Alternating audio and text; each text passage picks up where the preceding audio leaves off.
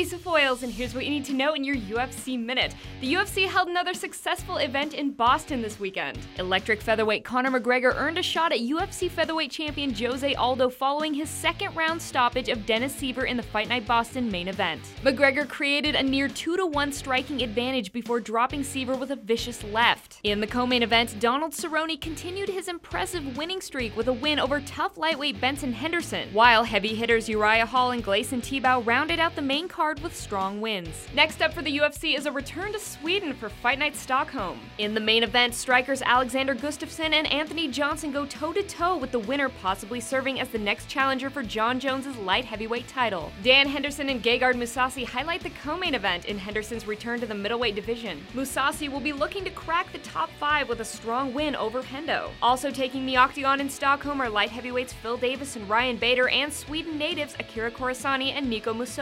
It all comes your way Saturday, January 24th, so stay tuned to UFC.com for all your Fight Night Stockholm Fight Week action. And that's it for today. I'll see you tomorrow for another installment of the UFC Minute.